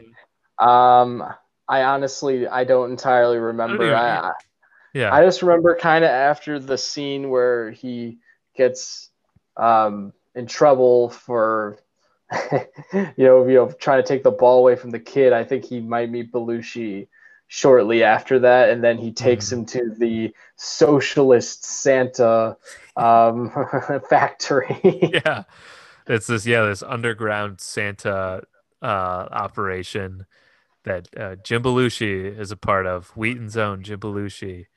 Uh and uh yeah, this uh this it just keeps getting weirder uh when we get to this scene where there turns into a, a huge Yep. fight between Arnold and these Santas. And Yeah. uh it's just Yeah. weird subject matter for a family movie. Like it was Yeah. a thing for sure. Like I get it now that it's like a, you know, like how it's an anti the system uh, thing that they're doing and how it's like how it's legally wrong and all that stuff. Um, but as a kid, I didn't get what that scene was supposed to be. no. Oh, You know. neither, yeah. A lot of kids are watching this movie. Yeah, and uh, yeah, and Jim Belushi just looks just looks rough, terrible. Yeah, and uh, well, all these Santas do, but yeah, he basically yeah he goes there trying to strike a deal with these guys to get uh, one of these Turbo Mans, Yeah. and uh, yeah, uh, it just turns into a, a big fight. I can't even remember how that. Yeah. this He like beats up a ton of Santas. Mhm. Um, when a kid, I when I was a kid, I thought it was pretty cool. I remember. um, and then he poses as a detective. He's like, "This is the Ah, yes. craziest thing I've ever seen in the Force. You go get in there." and he gets away. yes, This is one of the, those movies where like. It's one of the only movies probably where Arnold is not a respectable character throughout. You know what I mean? Yeah. Like he's not noble. He's not. He doesn't make good decisions. Um, he's stupid. Uh, like at one point, he gets a reindeer drunk. He punches a reindeer in holy the shit, face. yeah. He just does very unlikable things, and it's weird for a children's movie. Wow, yeah, I, I completely forgot about the uh, the reindeer scene.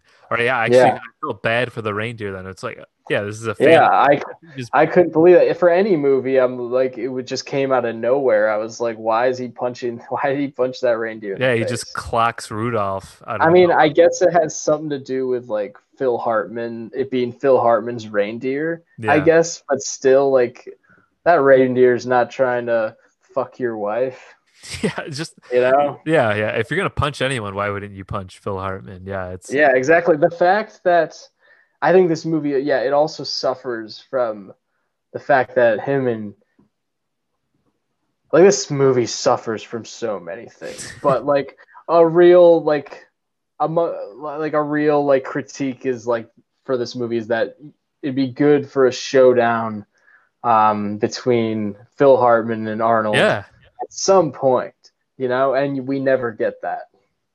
yeah. That's a good point. It he is really um, yeah, the, the whole time basically the uh the villain to what's supposed to well I, along with Sinbad you could say um Yeah, I Um, guess. Yeah.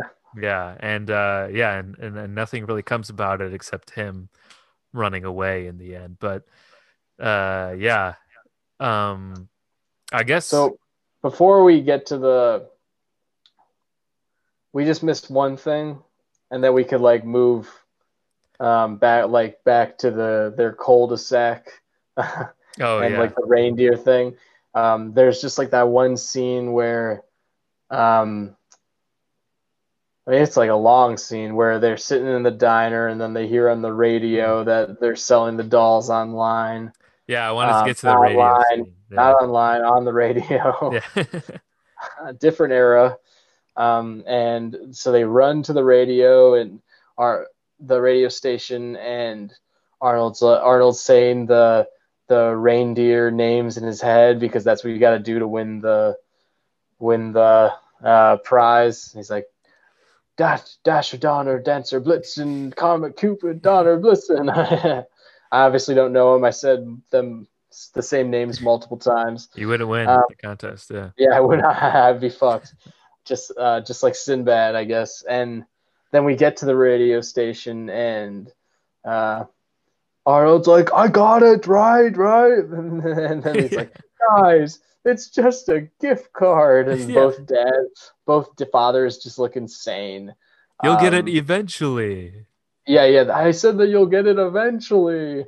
And then uh, Sinbad whips out um, a bomb, supposedly a bomb, which yeah. I Sinbad was a- becomes a terrorist uh, yeah, he becomes like a that, terrorist. or- Yeah, which all I thought.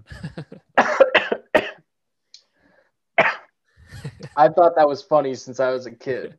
yeah yeah and and his whole thing is that he didn't it's a makeshift you know homemade bomb but he didn't make it he's a mailman and you not read the news? There's things going through the mail every day.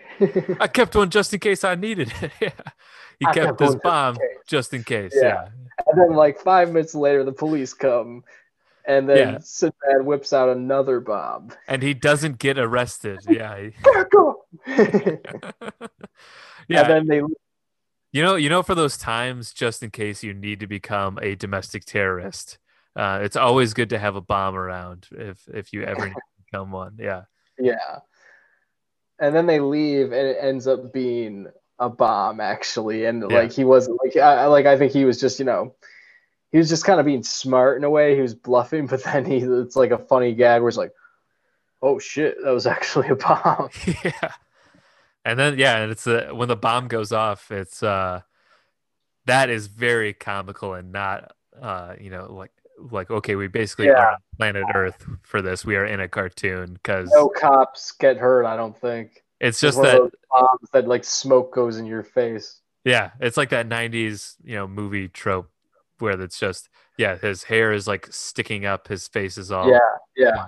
and it's the Yeah. same cop like that Arnold has he's encountered like multiple times. He like knocks over his bike and Mhm. like before that, and then then he surrounds Arnold like with all the other policemen. yeah hmm yeah and we see him we see him a couple more times later all these re- recurring characters from uh Yeah. yeah from minneapolis on the streets of whatever Minneapolis it is. Yeah. hmm Uh, that's a good. I feel like that's a good setting for this Yeah. movie. Randomly, yeah. Yeah. I, I did not remember that it was in uh, the Twin Cities, but yeah, apparently the, the a lot of scenes are in. Apparently, like some of the the the mall scenes are at the Mall of America. Uh, Yeah, so- that's yeah. That's cool. Yeah, yeah. Why not? Some people. this is off to topic, but like some people actually travel to go to like a mall. You know, like that's really fucking ridiculous. No, mall. Yeah, it's it's a huge, huge Midwestern thing. I my aunt used to live pretty close to it when I was younger, so I remember that that's the only time I went. But uh, yeah, it's I don't I don't know how how popular it is nowadays, but uh, yeah, it seems so ridiculous that it's like all these stores you can go to at home. This is just a bigger Yeah, bigger and isn't there like building. a roller coaster in there? There's an amusement park. I think it's like Nickelodeon themed. It used to be Charlie Brown themed. Splash Park. Yeah. That's what they call it, or Slime Park. Slime, yeah, whatever. it's slime something. Yeah, it's Yeah. uh, Yeah, pretty pretty wild. But you can So also see in uh, in the background of some of these scenes is uh, the skywalks in Minneapolis, which Mm. it, I will say is an underrated part of the of the Twin Cities, is because it gets so cold in the winters that a lot of the city is connected via skywalk. Um, what what is skywalk? so, well- well, I'm glad that you asked, Luke. Uh, but uh, uh, my college also had these too. But yeah, it's like all these buildings across the city are connected Oh, skywalk. So they're just these hallways suspended above the the road. across like most like a lot of streets. That's the Yeah. thing. So that the, the whole point is that if you know, say you're going from you're going from like one uh you know from this restaurant to like this store across you know a few blocks you don't have to walk outside to go there you can go through the sky the sky Really interesting. Wow, Yeah. I did not. yeah there's a little uh, minneapolis uh tidbits tidbits for you there So, is the scene where he steals the ball from the girl is that in the Mall of America? Do you know? I feel like that's got to be. Yeah, I Yeah. think so. I I was actually looking up um just because I've been to the Twin Cities quite a few times, but uh, I was looking up sort of you know where they filmed everything, just in general, not scene by scene. But I think the only scenes that weren't in Minneapolis was the the parade scene, which was filmed on, um, was filmed in L.A. on uh, you know a studio set. lot or something. yeah. yeah. mhm. Um, but yeah, I think I think that must have been in the Mall of America. Yeah, I I didn't know this was Minneapolis because I don't know what Minneapolis looks like, and um, yeah, I was just kind of wondering when I was watching what city is this, and I've I guess I must have known that sometime during all my years with this movie, but maybe I never have. They really they really only mention it maybe once or twice. Other other than that, it's just like implied. They don't. Yeah, Yeah, it's yeah, not but- a character in the story. Yeah, but now that I know, I, I think it is a good like setting for this. Mhm. You know, like for sure. usually these like family Christmas movies from uh, back in the eighties and nineties are in Chicago. So yeah, it's uh Yeah, yeah, exactly. it's a little different. Yeah, Minneapolis. yeah, changing it up. Yeah, but uh yeah, I guess where were we with uh with the movie? I don't. So I think the next thing I wanted to get to um, was the caroling scene, um, because I think Oh, it's really it's really funny Yeah. when uh, Phil Hartman's like, "Liv," is that her name? Liv. Uh, I think it's I think it's Liz. Liz. Yeah, Liz. Liz. He's like, Liz, carolers, come on. and then they, they like she looks so happy when she sees the carolers, and so does he. And he's but but he's like just looking at her while they're staring at the carolers, and they both are like sway. They're both like are like swaying to like. Now give me some figgy pudding. Now give me some and then he and then he, he like put he tries putting his arm around her and she just shoves it away. It's just God, like yeah. fucking hilarious. so it's so cringy but hilarious Mhm. at the same time. Yeah, what, I don't know if uh, if someone besides Phil Hartman were in this role, if it would be nearly as funny or just be plain creepy. But Yeah, yeah, it's he yeah, he makes it he makes it he funny. pull, yeah he pulls it off. Fully commits. Yeah, He- yeah, there's a chance he was ex- he was probably excited for this role. yeah, yeah. That is uh that is a great scene. Uh, um, and I'm and I'm totally lost where we where we're at. So Arnold's while that while they're like swaying to the carolers, they're actually like the carolers are actually like singing to Phil Hartman's house. yes. so- yeah. While they're singing to his house, um, Arnold is like in there looking to steal yeah, his kid's Turbo. Man The Turbo doll Man doll. Yeah. because he he's like he sees him like earlier he sees him like putting the star on the tree hmm and it, it, like he's like he's putting my star on my tree. On my tree. and then he like he like he like uh you turn you turn away and then uh you s- inside the house liz goes like what are you doing? That's how and he's like your star wasn't up. That's howard's job. He always puts the star up. And he's like Aw. and then he goes like he goes like, "Too bad he's not with his family on Christmas Eve." Ah, yeah. and so and then um Arnold's still very mad. Mhm. and then he uh he he's he like remembers something that uh uh that was uh said earlier he's like i got um he's like i got it's like a little voiceover of phil hartman. He's like i i, I got uh tommy a turbo man doll earlier. It's nestled safely under our tree. And it goes like nestled safely under our tree. And so then that's how Arnold ends up uh, in the house to steal the Turbo Man doll.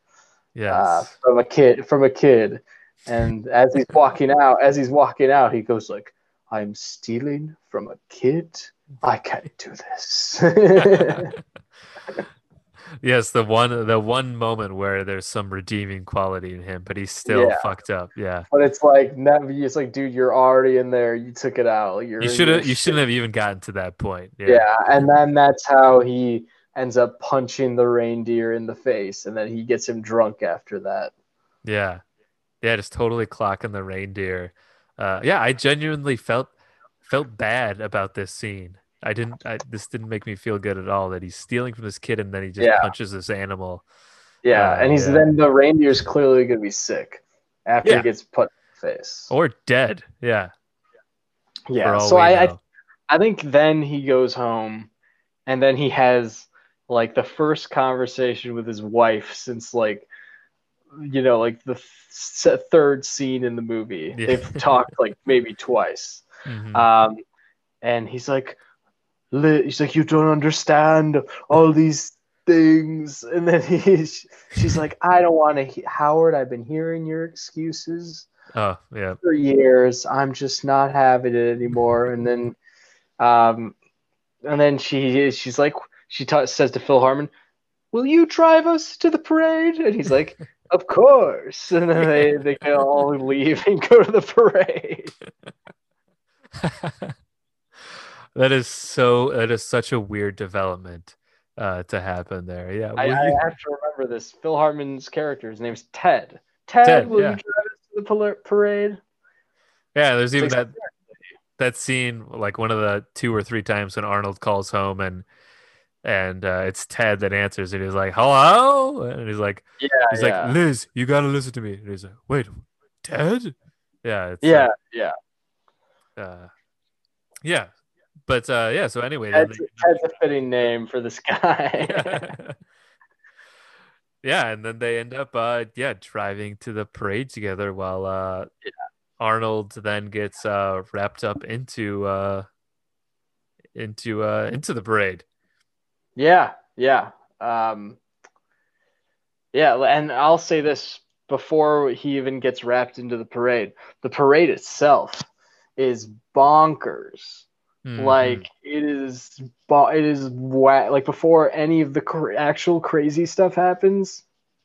Even just when Jake Lloyd and um, Ted's kid are just watching all the normal things, I thought it was like absolutely creepy. This Christmas Day parade, Uh, and I thought weird. it, I thought it played a lot into like the um just like the fact that we say that you could uh critique you could uh analyze this movie as like being a critique of uh consumerism and the commercialization of christmas because like that mute like the even like the music it's like it's just like da da da da da da da da da da like the horns it's like just so mindless and like uh it's ridiculous very over the top, yeah. Yeah. Uh yeah, and yeah, not really like happy or like well played musically or anything like that. More, it just it genuinely feels like it's brainwashing music. It it uh, at this point almost seems like they're in some sort of uh, like futuristic utopian society where uh, you know like Metropolis almost where yeah they're all uh, they're all just these like brainwashed people. Um, Yeah. Oh yeah, Obsessed with- especially especially Rita Wilson. yeah. She yeah Yeah, we'll get to that in a sec, but she at least has her moment where um, I guess kind of where she stands up to Ted. Yeah, yeah. When they're in the car, uh, she does push him away. Yeah, Uh, she kind of goes like, he's like, Liz, I'm a very eligible bachelor. Yeah, he he It's starts to get a little too predatory. Oh yeah, oh Yeah. yeah. And it's like she just says no and then walks out and like that's really it. That's the end of Ted. He gets eggnog spilled on him. Yeah, yeah, and uh, yeah, that's basically the last time we see him until uh, until towards the very end. But uh, um, Yeah, so then we can yeah, Arnold gets wrapped up into the parade somehow I forget. he he like is Doesn't he run away from the cop? he's running away from the cop, on the cop. and then he, um, he's which- in this like building which is so dark, but it's because it's Mhm. like backstage kind of. Yeah, and exactly. they're like, "Oh, great, you're here. You're Turbo Man," and uh, like yeah, they say like you're the guy. It's the guy. And Yeah. then they, they have like five people ready to just put the suit on him. And and the guy kind of goes like I'm sure you read the instructions, well, all the instructions. So if you haven't, well, here's the changes. Like the jetpack works like this, blah blah blah blah. And then he's it's like, all right, have a great show. And then Yeah. he's just like, yeah, he's in the show. It's Um, one thing and- to have a parade, you know, with all of these like superhero characters, but they legitimately give, uh, you know, the superhero isn't an, uh, an actual uh, existing person, but they give him all of his actual like tools and gadgets that he has in his suit. Oh yeah, like When this is oh, just a parade. Yeah, well, yeah, and as we see later, it, he has a he has um I don't know like a jetpack or rocket boost or whatever that like that where he could fly all wherever he wants. Yeah. Like it's like military level, like yeah, Iron Man level. yeah, he's like Iron Man. Yeah, and It's they- they- incredibly powerful. It's not like just one of those like jetpack hovering things that will make you just float around, you know, like in a parade for like a scene, you know, like that. Like I feel like that's Yeah. something I've seen somewhere, like where they're like, oh, he can look, there's that guy, he can fly. he can He's like fly. 20 feet in the air. No, this is like a jetpack where he's fly. He can fly like hundreds of miles an hour if he wants. Yes, yeah, this is something they haven't even. Uh, they're like testing in the military, and it's like secret, and they haven't released to the They're, public. yeah, they They try it out in the, in the parade. Yeah. yeah, Um, and then he sees he sees that um that one character who's supposed to be like Turbo Man's sidekick, and it's like the actor, and he's like, "Where the hell have you been?" He's like, "I know you, you're Booster." yeah. Yo, booster, yeah. And then who's the uh who's the pink guy? That's Dementor. Booster. Oh, that's Booster. Yeah, yeah, yeah. yeah, yeah, I'm yeah. confusing the names. Dementor may be the villain. Dementor's the yeah, the green guy. Yeah, yeah. Yeah. Um. And so then like the Turbo Man like soundtrack kicks in and like you know like the and we really get the feeling like all right this parade has just been elevated to a whole new level. Like it is the main event of the parade. And we start seeing like I I really want to um find the um the song uh,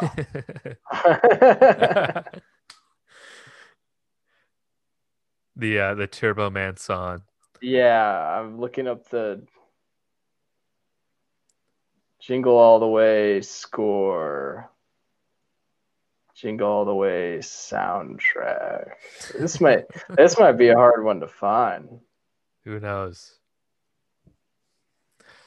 But while while the uh the, parade already wasn't bonkers enough, uh this Yeah. happens.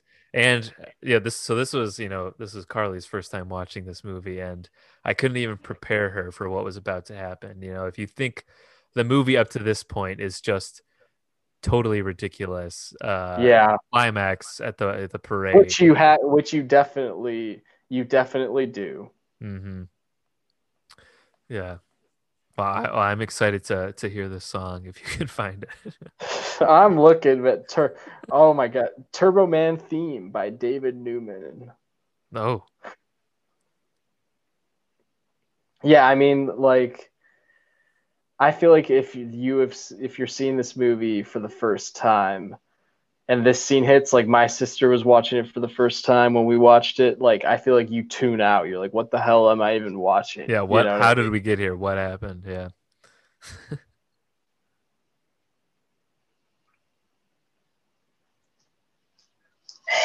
Just got a little ad before we play this mas- this masterpiece. We just need to, you know, we just need to set the mood for this um, parade. Yeah. C- Because it is quite the spectacle. Yeah. Yes. Turbo Man. Yeah. And so, so then Arnold's, he's he's he kind of like rises up through the stage yeah. right during this It's moment. so. Yeah. yeah. And he's like, I could. He starts waving to everyone. He's like, I could get used to this. yeah, and everybody's just going crazy. Everybody loves Turbo Man. Yeah. Everybody blindly loves Turbo Man. which- yeah. For some, yeah. And Turbo Man really is such a like a it's such a generic dumb name for like a superhero.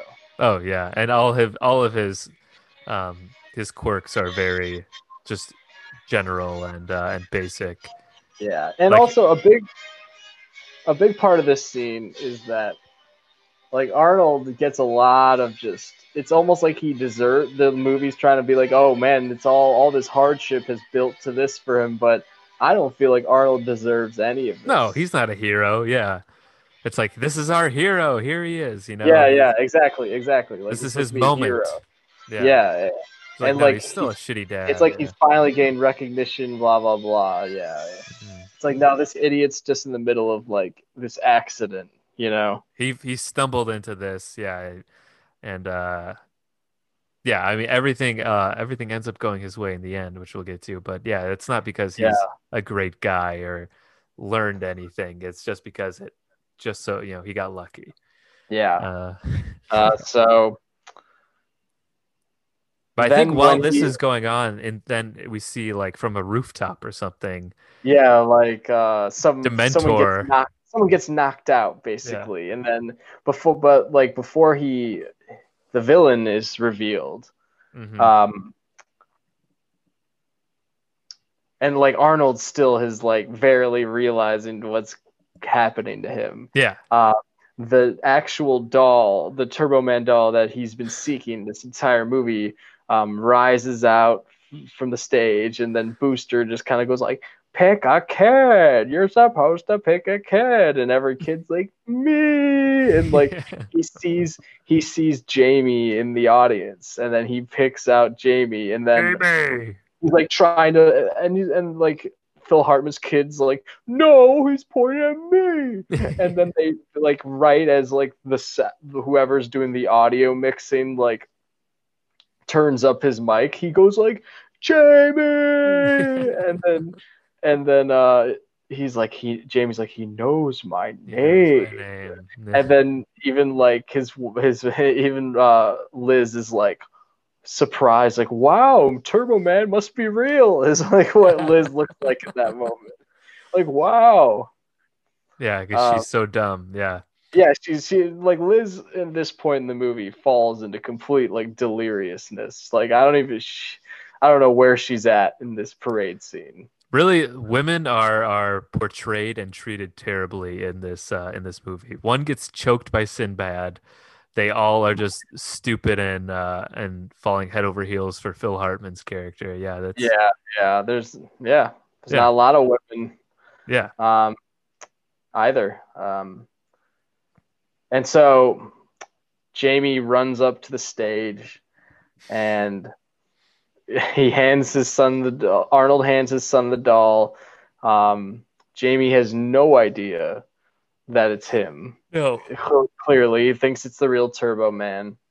Um, and he's like, "Merry Christmas, Jamie."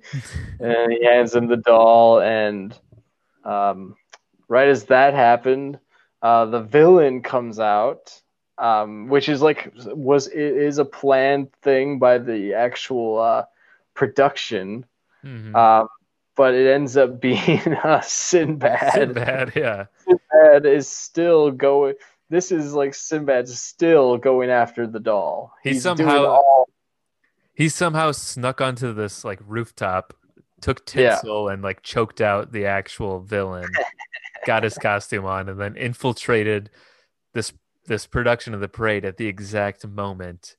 yeah. um, that was in the and it's script. all it's all to get the toy. It's easily the most like desperate thing someone's done to get the Turbo Man doll in the movie.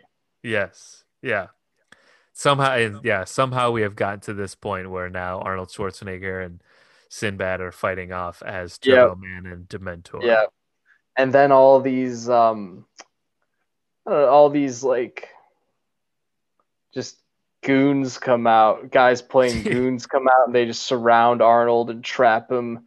Um and J- Jamie kind of runs away and uh Sinbad just runs after him. um, uh, Jamie kind of runs up a building while Sinbad's still running after him. And during this whole thing, uh, Rita Wilson's just looking at what's going on, and she just looks like confused because I think she's partly thinking this is part of the show, you Yeah. know. yeah, totally. But she should not be thinking that. no, at this point, you know something's up. Yeah. Yeah, so I believe then Arnold Arnold like tries his jetpack out, but then he ends up flying basically all over all over Minneapolis, hmm pretty much. Yeah. And he, Uh, he starts getting like, Jamie starts chirping in with like, Turbo Man, use your whatever. Yeah, yeah, yeah, yeah, exactly. She's like, use your on your arm. Yeah, and then he so he starts pressing these buttons or whatever, and these Mm-hmm. And things Arnold are goes like- flying out. Arnold goes like, oh, cool. yeah. Yeah, this is actually pretty dangerous for uh for a parade. Uh Yeah. just, like all these projectiles flying into the crowd. yeah. Uh, and so and when Arnold's flying around, there's a there's a point where he flies through like multiple people's windows, and then there's a point where he just like straight up flies into a brick wall and bangs his head. I don't know how fast he's going, but and but that looks, whew, just like a concussion yeah. instantly, an instant concussion. A good thing he is the world's buffest mattress salesman. Um, because he yeah, he was able to handle that. Yeah, and I think that's it. And then, oh, and then, and then we get to Jamie climbing up on top of that like Christmas tree wired thing with Sinbad following him. yeah, he's like And- hanging on for dear life. yeah, and then the thing breaks, and then they're hanging there. They're just hanging there, and um, Rita Wilson's just like, "Oh my god!" Yeah, what a My performance. My son. Yeah, well, no, I think at this point she's Yeah. actually like worried, but she does look stupid because she's like she let all this happen. yeah, right. Yeah, she's just watching everything as it's a yeah, as if it's a, a performance, but she's uh, not really doing anything. Yeah. And uh yeah, and that's that's I mean it's it's staying true to her character throughout the whole thing, I guess. But Yeah, uh, yeah. exactly. Um, and then so, and and while they're hanging there, um, Sinbad is still like reaching for the doll. Mhm. You know, like I would be way more worried about whether I'm gonna die. Yeah, I'm about to die. like, yeah. he's still like, "Give me the doll." And um, and I think that's when he's like, "Turbo Man, use your boomerang!" And then Arnold throws the boomerang into the air, and then like it hits the doll out of like it hits like Sinbad, so he goes flying with the doll into like a dumpster or something like that. Yeah. And then mhm. Ja- Jamie just falls like, and he's going straight towards the pavement. But um, then Howard, you know, jetpacks to him and picks him up. And he's like, I knew you'd save me, Turbo Man. He's like, You can always count on me. Which is just is like such a uh it's such a corny, ridiculous moment because at the beginning of the movie, they're like, You can never count on dad. It's like the whole thing. yeah, it's just tying it all together. Yeah. yeah. Yeah. And uh uh oh then I guess the cops come and and they arrest Sinbad. Mhm. Yeah, Um, they they immediately pick him out of the, which is just it's it's strange because like, I don't know, I don't even know why. It, and it's just- it's of well, it's of course the same cops too. yeah, it's the same cops. drug- Yeah. Um and Um, yeah, and they arre- they of course arrest, you know, the black guy. They don't uh the white guy gets off unscathed. Um Well, yeah, like I mean, doesn't like the the Turbo Man guys seem a little? Why don't they question him at all? You know, yeah, he looks they even thank him. like obviously he chased Sinbad chased after a kid, which is more Mhm. obvious, but Arnold did look very fishy out there. Yeah. And they yeah, they even thank him and uh Yeah.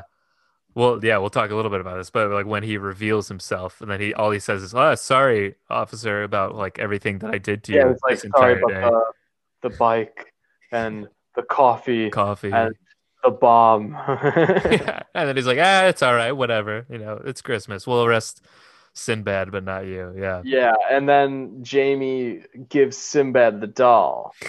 Um, which I, you know, I actually still to this day I feel very happy for Sinbad in that moment, even though Sinbad is going to jail. He's a real troubled guy, you know. He's gone through Yeah. a lot. Yeah. It, uh, like when I was a kid, and like Sinbad was like, "This is gonna make my son very happy." Like I was like, I still get like kind of choked up about that, even though like now when I I realize like it's not gonna mean anything for him and his kid because this guy's going to jail. Like they're probably gonna confiscate the doll, and the kid's Yeah. never gonna get it. Yeah, who knows what's going to happen to the doll in the end. But then he yeah, Jake Lloyd has that great line where he's like, "I don't need the doll when I have Turbo Man with me. He's like, Right I now. got the real Turbo Man Yeah. at home. I got the real Turbo Man at home." Yeah, that that sounds like Yeah. uh, a weird like compliment to like someone like someone's talking about their husband or yeah. their wife. Yeah. So yeah, like before that, he revealed himself to his family, and hmm uh, and then Liz goes like Howard, and then she's like, then she goes like Howard. Howard, ooh, Turbo Man. Yeah. Yeah, yeah, exactly. It, it's just yeah, it takes a comically long time for him to finally reveal himself. Uh, because yeah, there's a there's a part before he did where he was about to say I'm your and I and he's gonna say I'm your father, and then I think that's when Sinbad comes in. But they they not only can't tell just through this like yellow visor that he has that it's him, but he's also the only person around with an Austrian accent, uh, so Yeah. incredibly thick. the only person in Minneapolis. yeah, it's like wow, Turbo Man also has an Austrian accent, just like my Austrian American dad, uh, who uh, who I live with. Yeah, yeah, it takes a ridiculous amount of time for them to figure out that it's him, and it's only when he takes the helmet off that they that they realize that. yeah. Yeah. But then, it, yeah, And- it's supposed to be this whole you know family thing of like ah, let's Yeah. build a better family. But yeah, do they really learn anything from that? But then he gets carried away, like peop by the crowd. Like people Yeah. pick him up, and they just start. Um, he starts just crowd surfing, yeah. and he just gets all this fame and glory out of nowhere. And then the movie, then the movie ends on that. And Yeah. so that, yeah, so it's just the most bizarre ending. Yeah, he's so yeah, he's so glorified. When is he really uh, a hero? Yeah, I like how you how you put it. That everything is pretty much an accident, and yeah, he nothing. There, I don't know. There's nothing really learned from uh, from the characters, but uh, I think that I think it, it fits with the vibe. It, it feels very cartoony, Mhm. and uh, yeah, it, it- it's not really like the uh, the movie that I guess they market it as, but maybe that's maybe that's okay because um, I still think it's pretty popular nowadays with people watching it sort of you know as a joke, um, and just for nostalgic reasons too. But yeah, that is that is Jingle All the Way. Yep, it's a Christmas classic. Christmas classic. It's yeah, right on par with It's a Wonderful Life. And uh yeah. That's uh yeah, that's our deep dive into it. Any any last thoughts on uh Jingle All the Way? Uh, n- not really. Um, I only that uh, I have I had fun talking about it, and I I have fun watching it. Um, and I don't know. I, I feel like it's just one of those things that if you if you grew up with it, then it'll be your thing probably. Um, if you didn't, if you haven't seen it yet, um, I don't know if it'll if it'll it'll, it'll any of this any of the fascination with it will necessarily click. Yeah. Um, but it is, I think it is something a truly unique um, ho- piece Hollywood movie uh, for Yes. sure. It's something to be seen. Yeah. Oh, here's here's one thing that was noticed by my brother during the end credits. Um, the cinematographer of this movie was also the second AD, which just shows to maybe a possible, it may be a little, a small clue into the probably lack, incredible lack of organization that might have been on the set. Wow. Yeah, strange. I mean, I mean, it's not not surprising in any uh, in any way that they would be unorganized and uh, and if also it- ridiculous behind the scenes. if you know anything about what those jobs are, I don't see any way that one person could do both. I don't get that. I don't get that at all. Well, they proved it with this movie here. It can be done. It can happen. Yeah, yeah. Yeah.